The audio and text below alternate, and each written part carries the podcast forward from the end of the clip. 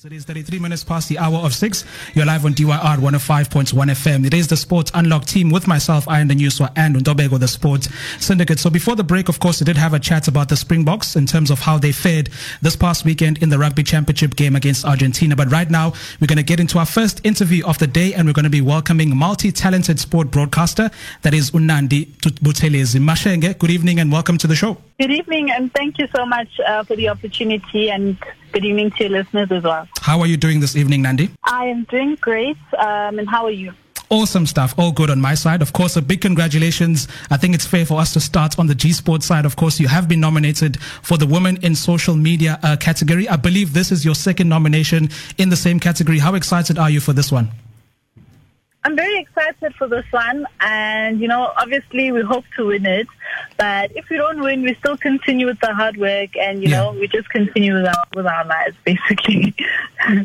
I mean, in terms of the nomination, did it come as a surprise this time around? Obviously, it's not your first time, you know?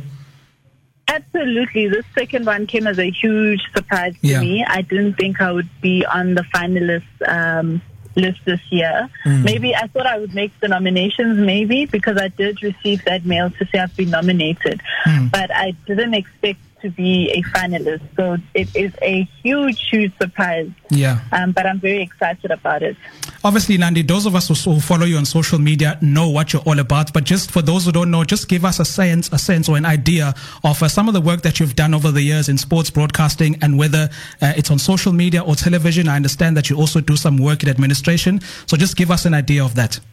So the bulk of my career is mostly involved at the sports.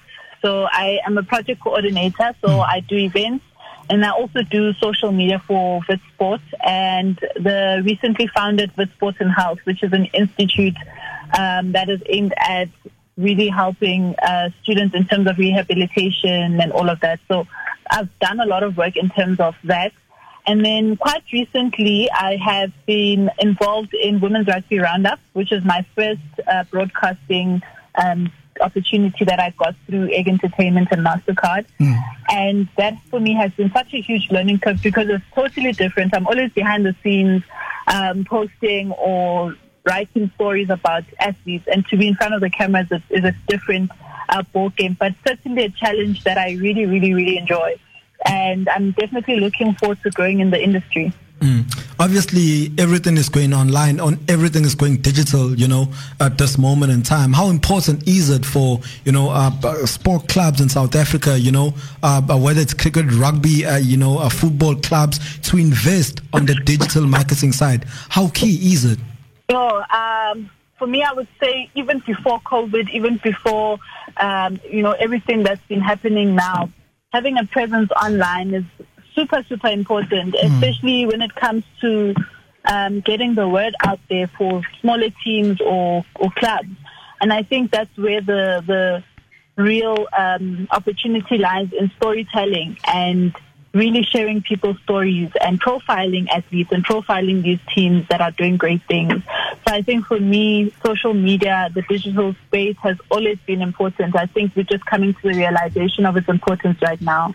And just on that note, of course, you've been nominated twice on the social media category, which obviously means that you are doing something very, very right on that space when it comes to social media. So how would you assess the importance of social media in this day and age? You know, we are talking about the teams right now, but for individuals in the sports industry, like yourself, like ourselves, you know, people who are looking to be in positions of prominence in the future, how important is it to use social media to get themselves ahead?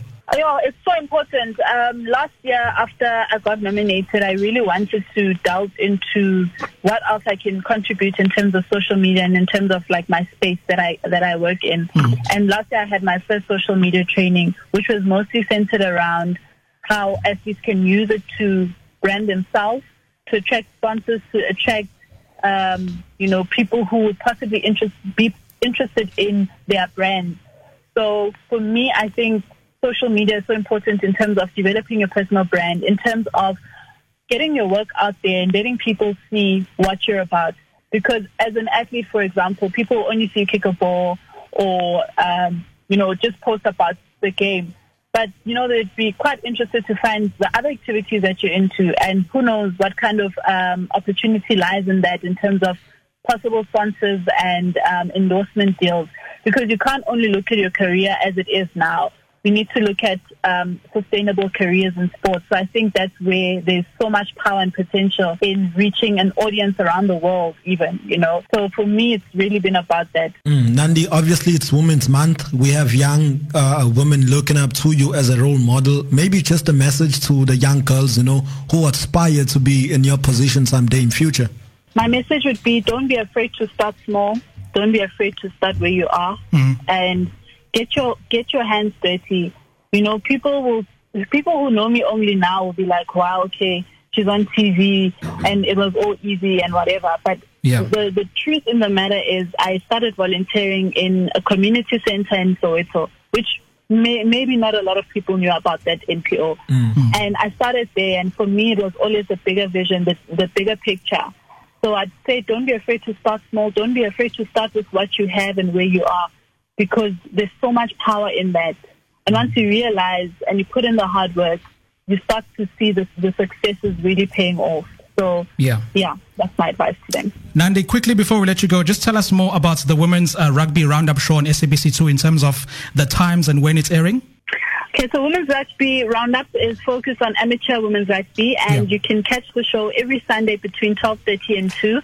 And we are going to be recording our last 2 episodes, so hopefully it'll be renewed next year.